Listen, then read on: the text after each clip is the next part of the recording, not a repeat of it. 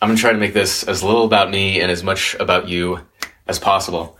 But last night I went to a party out of town, and most these days most of my friends are about a good five to fifteen years older than me, and so I everyone at this party was late twenties, thirties, and the point I want to get at is these people, these people older than myself, older than a lot of people I know, a lot of people my age, they don't have it figured out. They don't have it figured out. And if, if you think, oh, by 25, oh, by 30, I'm gonna have it figured out. I'll have my, my plan and I'm gonna feel good about myself and all of it's gonna fall into place. It's like, that's horseshit. That's some brutal horseshit. Because people have addictions, people have trauma, people have problems in relationships, people have codependency, people have all this fucking shit. All these different circumstances, all these different situations, all these different problems, and it all comes back to yourself. It all comes back to did you honor yourself across the years? Did you honor yourself day by day? How much do you compromise?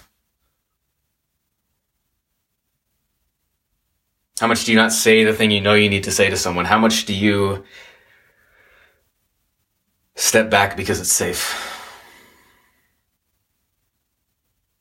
Because I saw a legit 30 something year old man doped out on way more drugs than is probably humanly possible, riddled with PTSD from war and viewing death, and just stuck.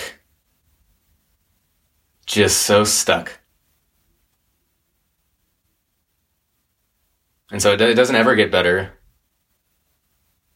unless I get better. It doesn't get any better unless you get better, unless that becomes a choice that we make repeatedly. Because we can go down paths where we either find ourselves or we don't find ourselves. And it's not like you find yourself and you're good. That's a myth. You find yourself more along the way and you can lose yourself as quickly as you found it. In fact, more quickly. The snap of a finger with a lie, with a cheat, with a anything to take you off course to play the safe route, to avoid conflict, to avoid feeling.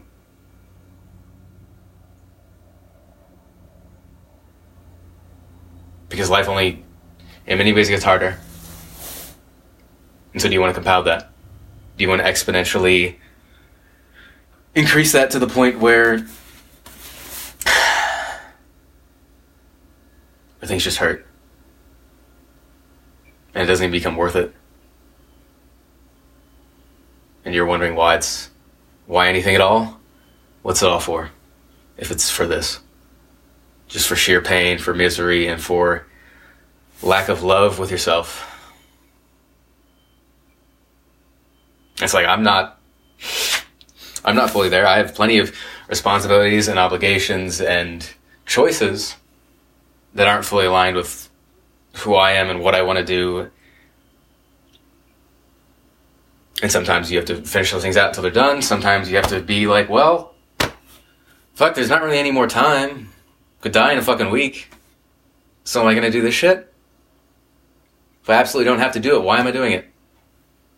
If it's not a hell yes, then why are we not saying no?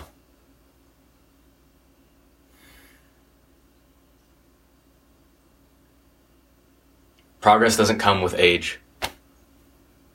Progress doesn't come with money. Progress comes when you put yourself on the line for you. And even if that doesn't work out the ideal way, for instance, when I just go full time on this music, a year from now when it's all I'm doing and I don't have to work because I've saved money and I've been doing it for years, am I going to be able to make myself financially successful or support myself doing it? Who the fuck knows? But I'm, I'm gonna be in touch with me. And every day that I spend more fucking work on this, I just get more excited about it. And I feel more aligned with me, and I feel like I just want to share that with people, and I want to support people in the shit they genuinely want to do.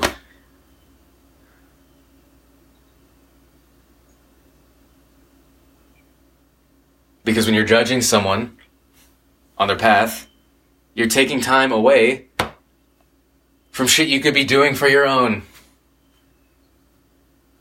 It's like there's only only so many fucks to give in a day.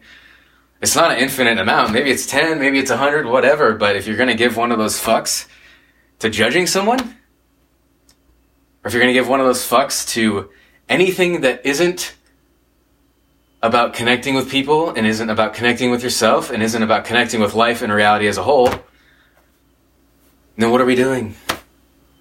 What the fuck are we doing?